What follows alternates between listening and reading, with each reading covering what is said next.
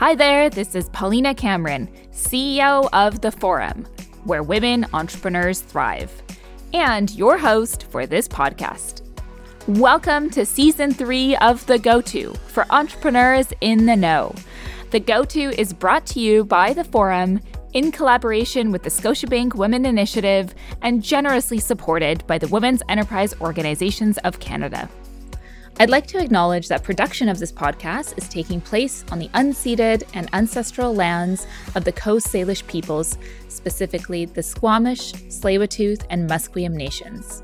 On our last season, we dove into resilience, and this season is all about the builders, the women entrepreneurs who are building businesses with big visions, building teams with great impact, building stronger communities, and growing our economy. They are the women behind the products and services that we admire.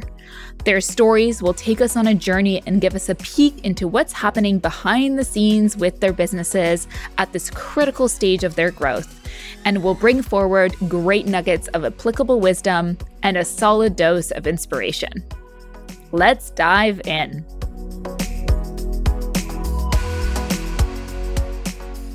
Okay, and just before we dive in, listen up. At the end of the season, we will be giving away a pair of Apple AirPods Pro, courtesy of our friends over at TELUS, so that you can have a delightful podcast experience on the go. All you have to do is enter to share your feedback. What did you love? What would you love to see going forward? Who would you like to hear from? Submit your thoughts at theforum.ca slash feedback and we will draw one lucky winner at the end of the season.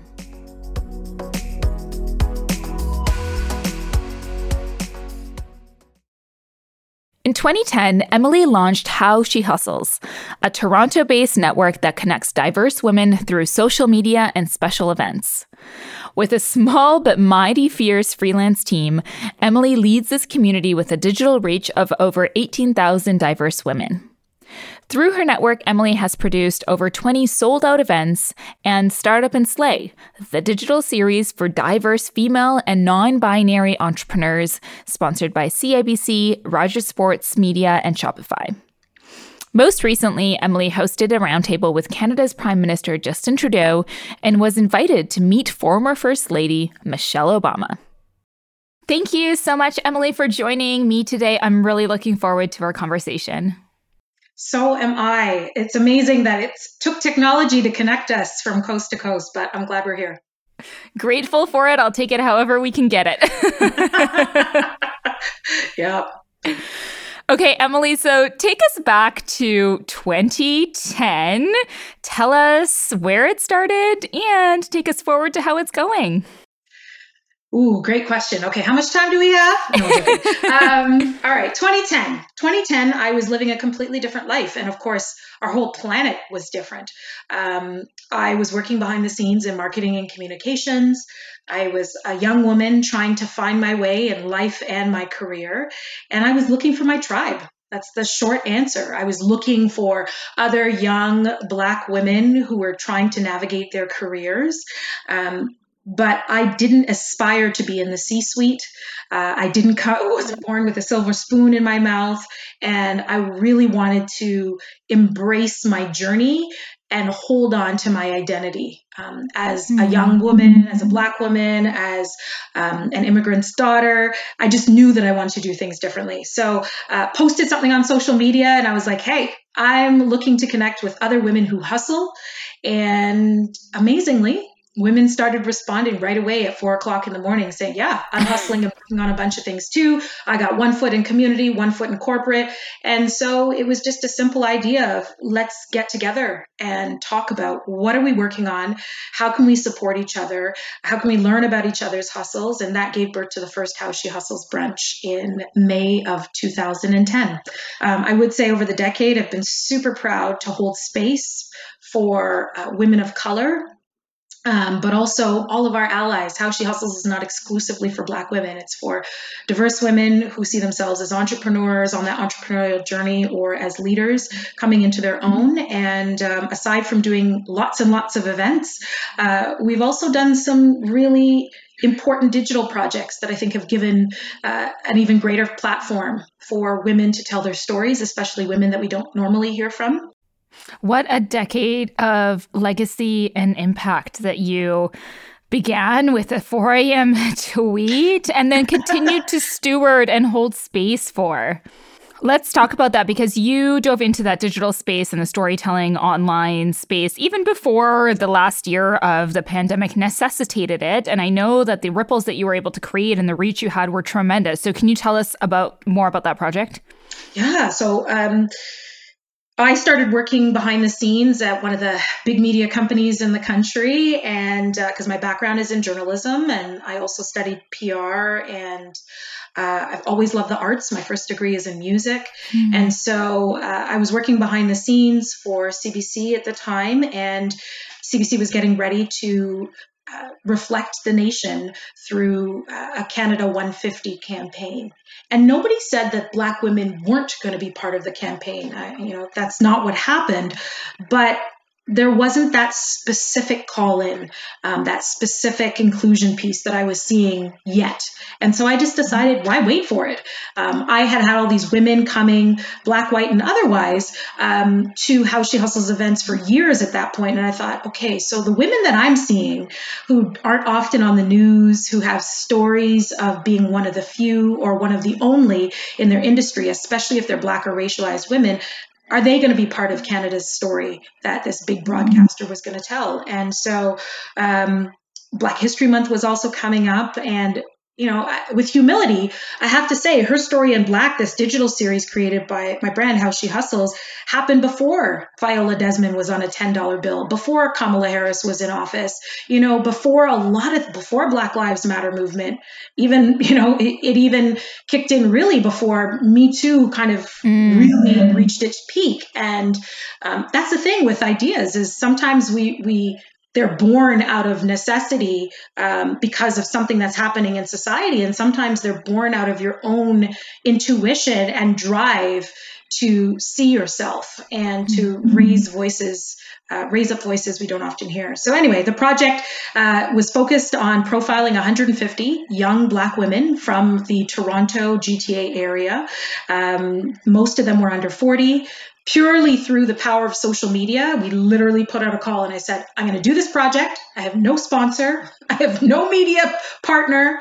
Uh, I have no budget. I have no team, but I have a vision and I believe it shall get done. And it did.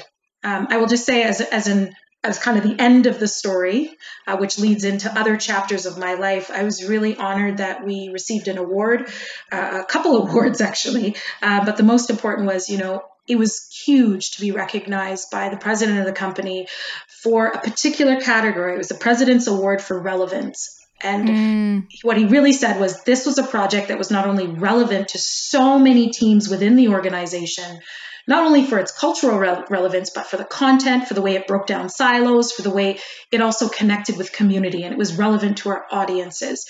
And so, um, as a marketer and as a content creator, and as somebody who's also from um, an underrepresented community, uh, it's a project that will stand the test of time.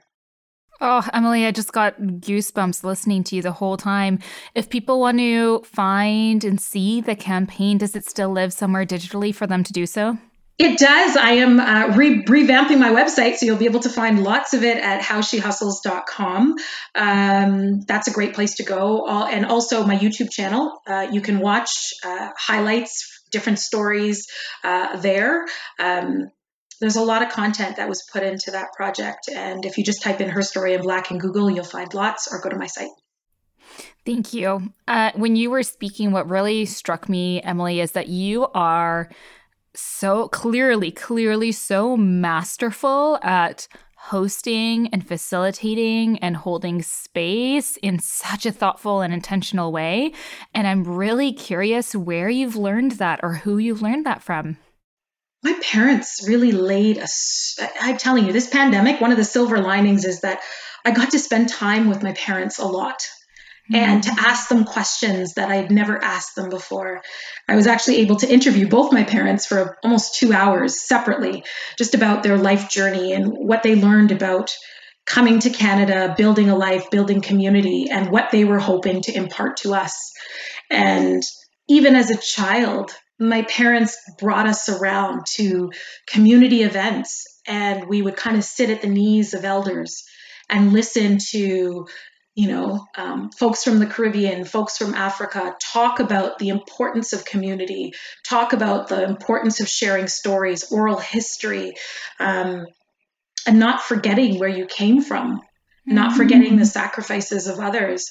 I guess I would say family has really shown me the importance of community, and that has extended into my career and my life's work. Mm, so beautiful. I wonder if you have found a way to integrate and bring that forward in the more corporate environments, I often hear you know, especially from from young women who say they they feel this kind of duality or um, like there's perhaps maybe misalignment with some of the values that they hold near and dear and how they feel they can or can't show up in the workplace, for example, especially early on, or even from entrepreneurs who are running their business that there is, you know, a deep value or impact embedded in their business, but they don't necessarily want to be forward with it because they don't think it might serve their business goals. And so I'm curious how you marry that. Yeah, I mean, um, I transitioned out of the corporate world in the capacity I was in previously. Like I kind of went from full time entre- full time employee with a side hustle to full time entrepreneur. And it's interesting now because some of the big brands that I used to work with, both in the nonprofit and the private and the public sector, have now become my clients um, mm-hmm. um, because I also do some consulting work. So it's really interesting that your values can stand the test of time, but the way you express those values can change over time. So mm. if you always valued being connected to community, you always valued inclusion, you always valued doing things differently, there are different ways to express that and to make that real. And it doesn't mean you have to have the corner office to do so. What it's really about is figuring out how I walk my values when as you know as as being in the entrepreneurial space and how much you interact like every dollar counts and you have to be accountable to things. And um, it's hard to make the decisions that are right sometimes when the bottom line is staring you right in the face. I would say one thing that's been really critical for us is how she hustles since that first event in 2010 we have absolutely prioritized um, collaborating with and flat out hiring uh, as much as we can in every situation, um, as no matter how big or small, uh, women and women of color to do the work.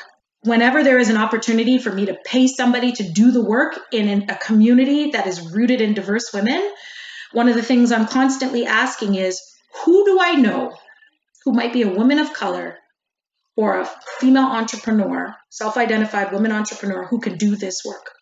And so it actually became a really interesting uh, systemic barrier that I was trying to tackle because then I would go into the venue and say, well, if you want my business, tell me what you're doing to create an inclusive environment to bring in to diversify your vendors and your suppliers.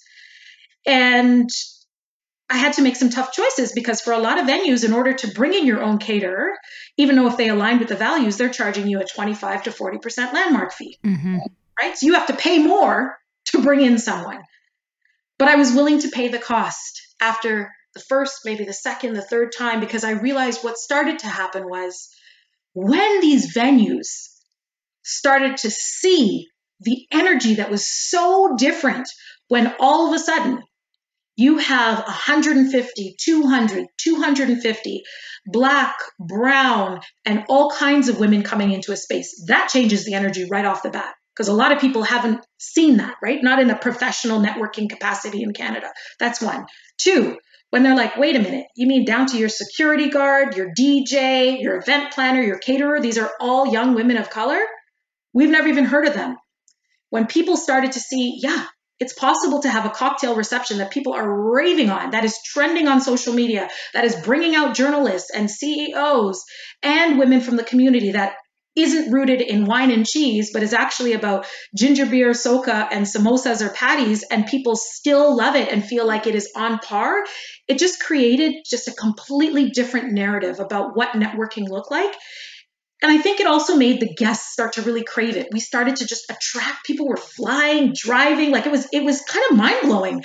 People would get up at literally get up at 1201 and they would set their alarms and they would buy tickets for as many people as possible and then go back to sleep. They'd be like, got my ticket. And the tweet would go out at like 1201. I was like, oh my gosh, do you guys not sleep?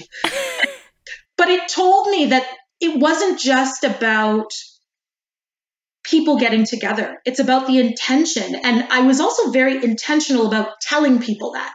You may not see every single person who built every single aspect of this event or this digital project, but I'm telling you because it's a principle thing. And it's mm-hmm. also about getting us all to be a little bit more self aware. If you hadn't thought about it before, the next time you have a big company party or a big, big event, ask who are we hiring to do the work? I, I love what you're talking about here because in you know big corporate government land we're talking about procurement right? And that's really the terminology that is used there. And it's so simple. Like I, I find that sometimes these terms get so complicated. Procurement you mean just you know who the supplier is? Like who you're hiring that's who you mean. And you don't have to be a big company or big government to make those decisions. We make those decisions every day. And I'm so curious whether you experience this too. I would be willing to bet that you did as well we have a similar philosophy at the forum and have always brought in women to any any of the roles from you know external graphic designers to caterers etc and an event that we hosted in toronto with one of our corporate partners we brought in an amazing caterer it's two uh, queer women of color who run the business and they had of course the best food as you mm-hmm, would mm-hmm. expect and like the most beautiful presentation etc etc etc and like the food itself was worthy of the whole event let, yeah. let alone the content yeah. of the event um, but we actually heard from them after the company now regularly has them as a supplier because again they experienced it and became part of it. So it so I always try to think of like the broader context and impact that it can further have. Emily, I'm curious. Uh, I'm curious what today and right now this time holds for you as you've been. I know you've been on a space of self care right now and practicing the power of the pause. I'm curious what this time has meant and how you're thinking about it, how you're moving through it, how you're being in it. Yeah, for sure. The power of the pause. I've been talking about that. I've been living in that. I've been feeling it. I'm like, man, I think I'm going to write a whole book about the power of the pause. Um, so often when we get to a certain milestone, our first inclination is to blow past that milestone to the next one, feeling that pressure, feeling that drive. Yeah, I saw the hand go up. I saw that hand go up. so Paulina. guilty. She's like, preach, confession, testimonial. Um, Give me but, my penance, sister. you know, but we feel that that okay, I, I hit like I got this award. Now what's the next one? You know, I sold out this gala. What's the next one? I actually decided for the first time in a decade to go the other way. Instead of immediately being like, great, I got to year 10. What's happening for year 20? Great, I got this award. Now what's the next thing I want to go after? Great, I got no, I went the absolute opposite. And for me, the opposite right now is instead of reaching for the next thing, I'm going to reflect and give thanks for what's mm. already happened. And I think that we don't take enough moments of gratitude. We are so busy hustling for the next win that we really don't appreciate what we've already accomplished. Not only appreciate it, but really unpack it like, what was life trying to tell me through that win? Mm. What was life trying to tell me through the things that preceded that win, which could have been losses, bumps, scraping my knee, falling flat on my face, um, and even when we do quote unquote win, why? Like, okay, I'm sitting here in my in this very moment. I have been less active on social media. I have been um, declining keynotes and interviews and passing them on to other people. I've been spending even more time with my kids. Um, I've been looking back on the body of work and really asking myself, where can I do my best work? Where can I have the most impact? Because it's easy to keep doing what we've always done if it brings us success.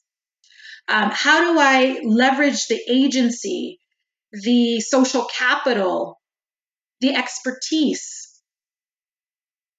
the years that I've accumulated now. You know, I'm not 25 anymore. I'm not old, but you know what I mean? Like, how do I really take that? And so now it's about listening more. What do people need? Is there a need out there? Is there a movement out there that I can help to support, that I can lend my energy to? Is there work where I can help to be a coalition builder and a gatherer and a, even more of a connector? But it's also possible to really send a powerful message to people when instead of being louder, you're quieter.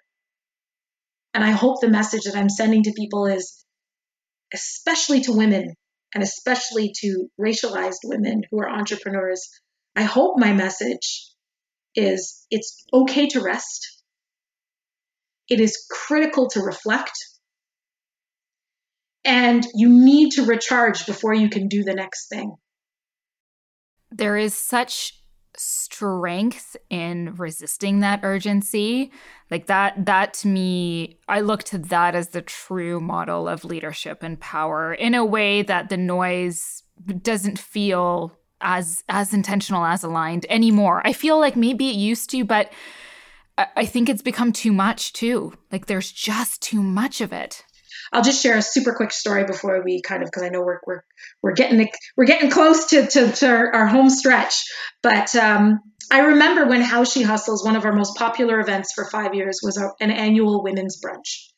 And so, you know, by the time we did our fifth one, not that it was the you know people host galas and all this stuff, but at the time there really wasn't anything like it in Toronto. And I decided that that was the last one I was going to do it sold out so quickly. We had a waiting list. It was packed. It was like at the height of kind of our event production work for the first five years. And people just couldn't believe why I would stop. They were like, what, what are you doing? Like, this is the best one yet. Like, you have to keep going. Like, you, you nuts. And I was like, nope, it's time to stop. And I remember getting so much lovingly, loving backlash, but I was firm. And I was firm because I knew that if I just kept doing that, I wouldn't have space to do what was meant and what was next. Mm-hmm. And when I stopped, I didn't have the answer. It's not like I had a plan, but I stopped so I could make space for the answer. The power of the pause, Emily, and the power of space, intentionality, and legacy. Emily, for those who want to continue learning from you or watching your silence, but then be the first ones to hear and be deeply leaning in. You know, there's this great parenting advice that I once heard of if your kids are screaming and you want them to listen to you, whisper instead of screaming back. So instead of doing that, start whispering. I sometimes employ it. Um, where can they make sure to follow you so that when you are ready and sharing, they are there with you? Love it. Love it. Well, thanks for the opportunity. I would say Instagram is my jam. Um, so you can find me at Instagram, on Instagram at How She Hustles. I'm also on Twitter, I'm on Facebook.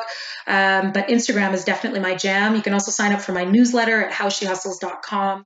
Thank you so much, Emily.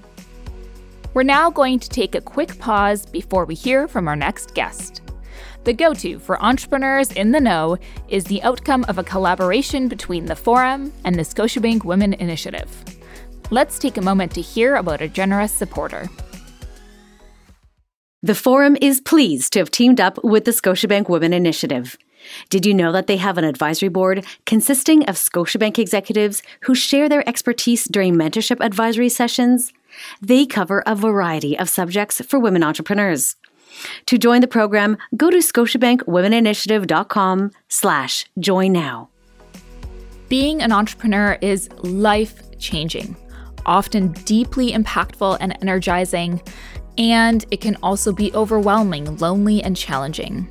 Whether you're thinking about starting your own business now or you've been at it for years, we are here for you. We offer outcome and impact focused programs, education designed specifically for entrepreneurs, and a deeply supportive community. Our entrepreneurs say that the highlight of their time with us is not only the tangible results they experience within themselves and their business, but also the incredible sense of community with other women who share similar goals, values, and visions. Visit us at theforum.ca slash discover to join us and learn more about how to be part of the community of education, mentorship, and support. Laura Nezri Chetrit is the founder and creative director of Maison Tess, an online Canadian luxury home linen brand offering premium quality and sustainable bedding that brings your home to life. With a background in fashion and real estate, Laura launched Maison Tess in 2017, who, when decorating her dream family home, realized there was a gap in the market when it came to finding bedding that was both practical and stylish. As Laura explains, we aim to help people dress their homes the same way they do their wardrobe, with fashion people dressed to show an authentic expression of who they are, and that is exactly the feeling that we want to bring into your home. Laura named Maison Tess after her family T for Thomas, her husband, E for her son Eli, and double S for her daughter Sasha. Okay, Laura, so I'm so curious. You started this business back in 2017, and it's been four years, including the last year of a pandemic. How is it going? Um, it's going well. I have to say that um, our business model was really um, was really made to be strictly online. So the pandemic for us was a hit on a personal note, but business wise, it was business as usual for us. If anything, we saw a huge increase in demand because people were home more and maybe realized that their house needed a bit more tweaking than they thought. Hmm. So um, they were very much active online and looking for brands who are able to provide a retail service uh, exclusively online. And we were there for that and we were prepared prepared and ready for that. And as I understand it, have done a lot of work to really have a great customer experience. I know that's something that's been really important to you because for you, mm-hmm. you have mm-hmm. this great phrase of, you know, you want to feel the brand as a consumer. Sure. So when you were developing it, what was your philosophy? What was your approach? The philosophy wasn't so much black on white, like this is who we are going to be. It was really based on my personal experience. I am an avid consumer. Um, I have no problem saying it. I love shopping online exclusively. It's part of maybe my age or just maybe the fact that I'm working. So it's just more accessible for me. And I know what makes a good brand, not because I have a special talent, but because I'm a consumer. So I know what I'm looking for and I know what kind of service brings me back to a specific brand. So our customer service is really based on that. How can we make our customers feel special, feel mm-hmm. heard and give them the service that they want? And with that in mind, we have different things put in place um, that I'm sure we're going to go into detail uh, along the way. But one of the main things that we offer and that we've offered from day one is a 30 night sleep trial. If ever you are unsatisfied within 30 nights of receiving your goods, no questions asked, you can hmm. return it, no problem. And that's something that I think uh, speaks highly of our service, but also speaks highly of our, the quality of our product. So I'm curious, you talked about that customer service component. What are other examples of ways that you bring that to life? In terms of customer service, mm-hmm. well, we really try and provide things in a seamless manner. Um, at the beginning, um, we would talk to our customers one on one and try and understand why they were returning just to get more insight. But we found that that process was something that was really tiring for a customer. A customer mm. who wants to return doesn't necessarily want to go back and forth via email. They just want to return. So we've made, we've made this quite simple on our website. There is no interaction with us specifically. Every time that we do see that there is a return or something that is, that catches our eye, our CRA will reach out to the customer and ask more specific questions and free to them to answer or not, but it's really just to gain more insight. Um, we also try and provide our customers with not only a good experience in terms of the website experience, but also um, in the in the products that they are purchasing and the values that we hold within the brand. Mm-hmm. Our values to me that um, customers are looking for today. They want to mm-hmm. make sure that what they are buying maybe somehow supports their economy, so Canadian, uh, supports female founders. So here we are. and um, Yeah, and uh, supports different uh, different uh, sustainability factors, which we take very seriously, and we make sure that all of our products have some sort of added value in terms of of, of sustainability, eco friendliness, and just all around respect for human beings involved and the planet. It, it seems very basic, but it, it demands an extra step sadly. Well, and sadly for the fashion industry, that's not very basic or commonplace. And so I know yeah. that finding the right manufacturing is something that you were very intentional about. What was really important for you for that, and, and where did you end up landing with it? So when I started this journey, I knew what I didn't want. It's very hmm. hard to say like this is the manufacturer that I want because when you're in Canada, when you're, you know, somewhere across an ocean, you're not really sure where to go.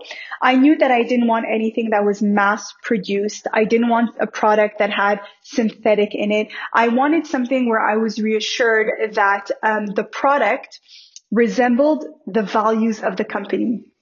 So with that in mind, I kind of X'd out a certain part of the world that I knew I didn't want to deal with. And it brought me um, to Europe and it brought me to a lot of research. And that was really one of the bigger steps that I had um, to launch this project was to find the right manufacturer because you can have all the ideas in the world, but you need mm-hmm. someone to, to produce them for mm-hmm. you.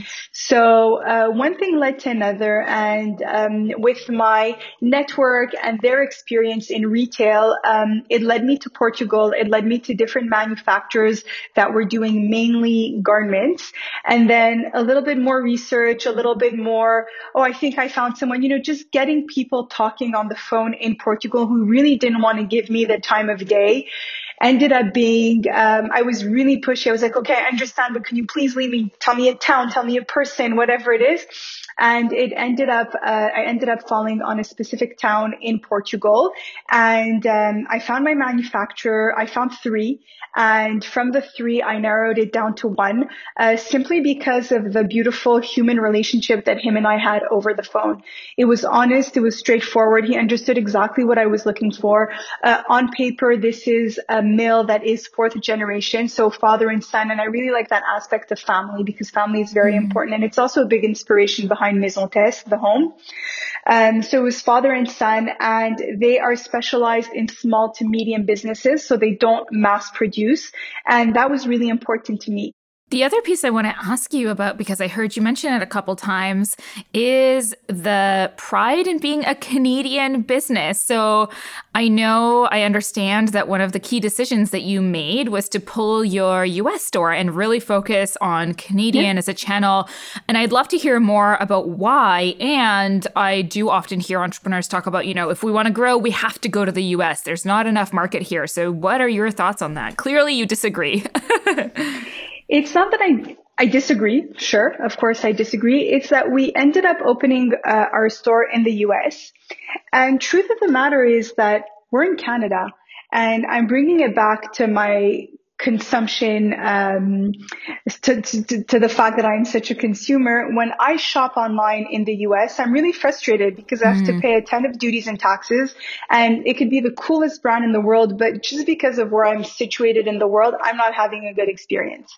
So that's just a Canadian going into a US market. For Maison Tess, I was investing in the US market and I was actually sitting down with with my um, my accounting team, and I said to myself, you know what? I'm going to invest all this money for a market that doesn't even belong to me. For what?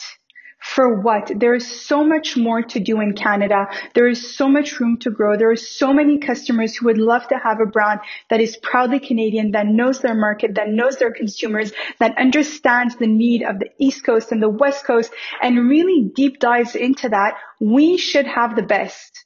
So I just really want to focus on that because like we mentioned a few minutes ago, it's not the question of gaining more market value and dollar value in the US, but it's succeeding in where you're from and having pride in that. And, and I really am proud. Mm, I hear that pride come through, and that feels so powerful. I want to ask you as you've been growing your business, your D2C online, What do you feel has really contributed to your success? I mean, you've had such tremendous growth. You know, th- you've had many months where you've had a thousand percent month over month growth, six hundred percent year over year. Um, what, as a D2C brand specifically, do you feel has really supported growth? Often we hear, you know, social media or working with agencies. Can you walk us through kind of when and how you leverage some of those pieces? For sure. Um, I think that success, well, the success that we've had in the past year really isn't due to one specific channel. I think that it's due to keeping your eye on the prize for a very long period of time, for almost over three years, and assigning different um, targets to different channels of your business, doing a little bit of social, doing a little bit of advertising, doing a bit of branding, really putting all these pieces together and hitting them every month, giving yourself targets every month to succeed in these different departments. At the end of the day, all these small efforts equal a big boom. And the mm. boom when you're in a startup is brand awareness. We are on the internet. We are not selling on a store in a major street in Canada. We are in a sea of brands and we need to to stand out. The way that you stand out is by reminding people that you exist through different ways. Social media is a huge asset for us. Press is a huge asset for us. Advertising is a huge asset for us. But I wouldn't be able to say, well, it's mostly because of that. It is everyone's effort in everyone's different department put together that equals success.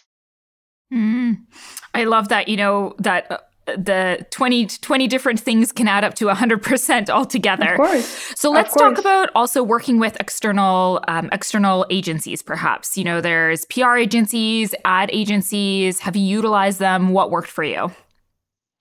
Of course. So when I launched the brand, I thought that people were waiting for me that, oh, Maison Tess is finally opening. I didn't really understand. You know, I was, I went into this very naively. I went into this with passion. I didn't go into it with like a, a, a board of people behind me telling me this is your launch strategy. I kind of went in and I was like, okay, we'll see what happens. We'll fix it when it gets broken. Like I didn't really ask myself too many questions. So with mm. that in mind, I had taken on a PR agency for the launch of my brand. And a big part of my budget was really assigned to them. In retrospect, that was a huge mistake mm. because a PR agency, when you are a young brand, can only do so much. You also need to give them content. You need to give them experience. You need to give them a story. You need to give them tools to work with for them to do their job properly. So a big part of my budget basically went down the drain. Uh, fast forward four years down, right now I work with an amazing PR agency based out of Montreal called Rose PR. And not only am I working with them because they're an amazing team, but I'm also working, they're also working with me because we have experience and we have tools to give them. So mm-hmm. working with a PR agency is really a collaboration. And honestly, working with any other third party is a collaboration. It is never, here is your task, do it. It's very much, here is our task. Let's do it together. This is what I'm bringing to the table and this is what I'm expecting of you. That's such good insight around the right timing for it and really yeah. having, you know, the, the content and the vision of what to do with that um, to bring into. Okay. And then what about ad agencies? So ad agencies are, are very important to us. They drive a big part of our business and they mostly focus on brand awareness. Um, the way that it works is that there is a huge funnel and they drive the most amount of people to our brand and then it trickles down eventually to sales and um, to recurring customers which is what you want. I've really just made this very macro but in the funnel comes a lot of different things. It is content that we generate in-house. It is visuals that we generate in-house. It is copywriting content. It is keywords seos that we repeat across our website in different parts of our website. So there's really a lot of repetition and we feed this machine and this drives us a lot of sales because for people to discover us, they're definitely searching on Google something like uh, Canadian bedding, Canadian uh, mm. sustainable bedding, whatever it is. And we really want to make sure that we're like, hey, we're here.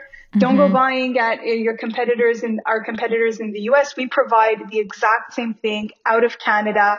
And this is really, uh, it's, it's a huge part. And, and it happens quite often that I have people around me who are launching brands or who want to do you know, who have different ideas.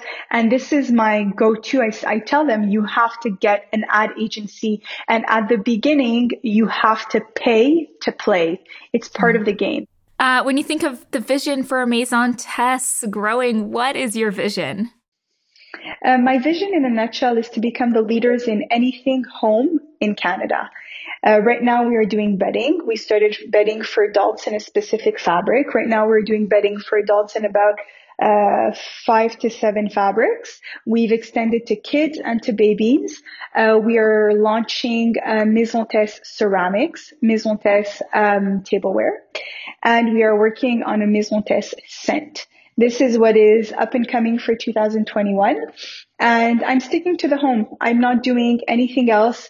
Um, I'm very, I think you can tell I'm very clear on what I mm-hmm. want and I don't like to play on different fields. I'm completely comfortable doing one thing, owning one department and doing it very well. I don't have the need to like spread myself out in different things. Mm, well, just looking through your website, you basically created rooms that I just want to move into. So clearly, you have succeeded. So you have succeeded in that, Laura. I also know you are you are kind of the creative driver behind it. Like you are really the one mm-hmm. who invents and creates. I'm curious, how do you keep yourself fresh and creative? Like, where are your sources of inspiration, and how do you take yourself away from being in the business, the Excel spreadsheets, etc., to accessing creativity? So I'm never out of the business. The business is part of me. It's not like I come to work every day and I have my work hat on and then I have my mom hat on or my whatever hat on. This is part of who I am. This is not an effort for me. This is, if anything, pure pleasure. Uh, I come here, I'm excited. And even if I have to do spreadsheets, like right now I'm working on very unexciting Excel spreadsheets, but like I'm super excited and I don't really know why, but it, I, I am. Thank you so much, Laura. For those who want to Thanks. find more about your business, learn more about you online, where can they do so? So they can go on maisontess.com. Our website is there. It is in French and in English, and you have all the information that you need. So if anyone wants to uh, shop on our website, please use the promo code Welcome Home for a 10% discount off your first purchase. Amazing. Thank you so much, Laura, for joining us today. Thank you. Thank you for having me, Paulina. Thank you so much, Emily and Laura. Our mission at the Forum for Women Entrepreneurs is to amplify the voices of Canadian women entrepreneurs across all platforms. Typically, this time would be used as an ad or sponsor spot, but we've decided to dedicate the next 60 seconds to a woman owned business in Canada to share their vision. Let's have a listen. Are you looking to give back to families in need in a direct and meaningful way? Hi, I'm Libby Berenson, and I'm the co-founder and CEO of Genies. Genies is a social gifting platform for those who need it most. We help nonprofits and their families create personal and anonymous wish lists of specific items they need, from everyday essentials to groceries and even dental services. Donors choose any product to donate, and it is delivered directly to the organization or the family. How can you help? You can become one of our genies, which is how we call our donors. Go to social.genies.co and grant a meaningful wish for a family directly.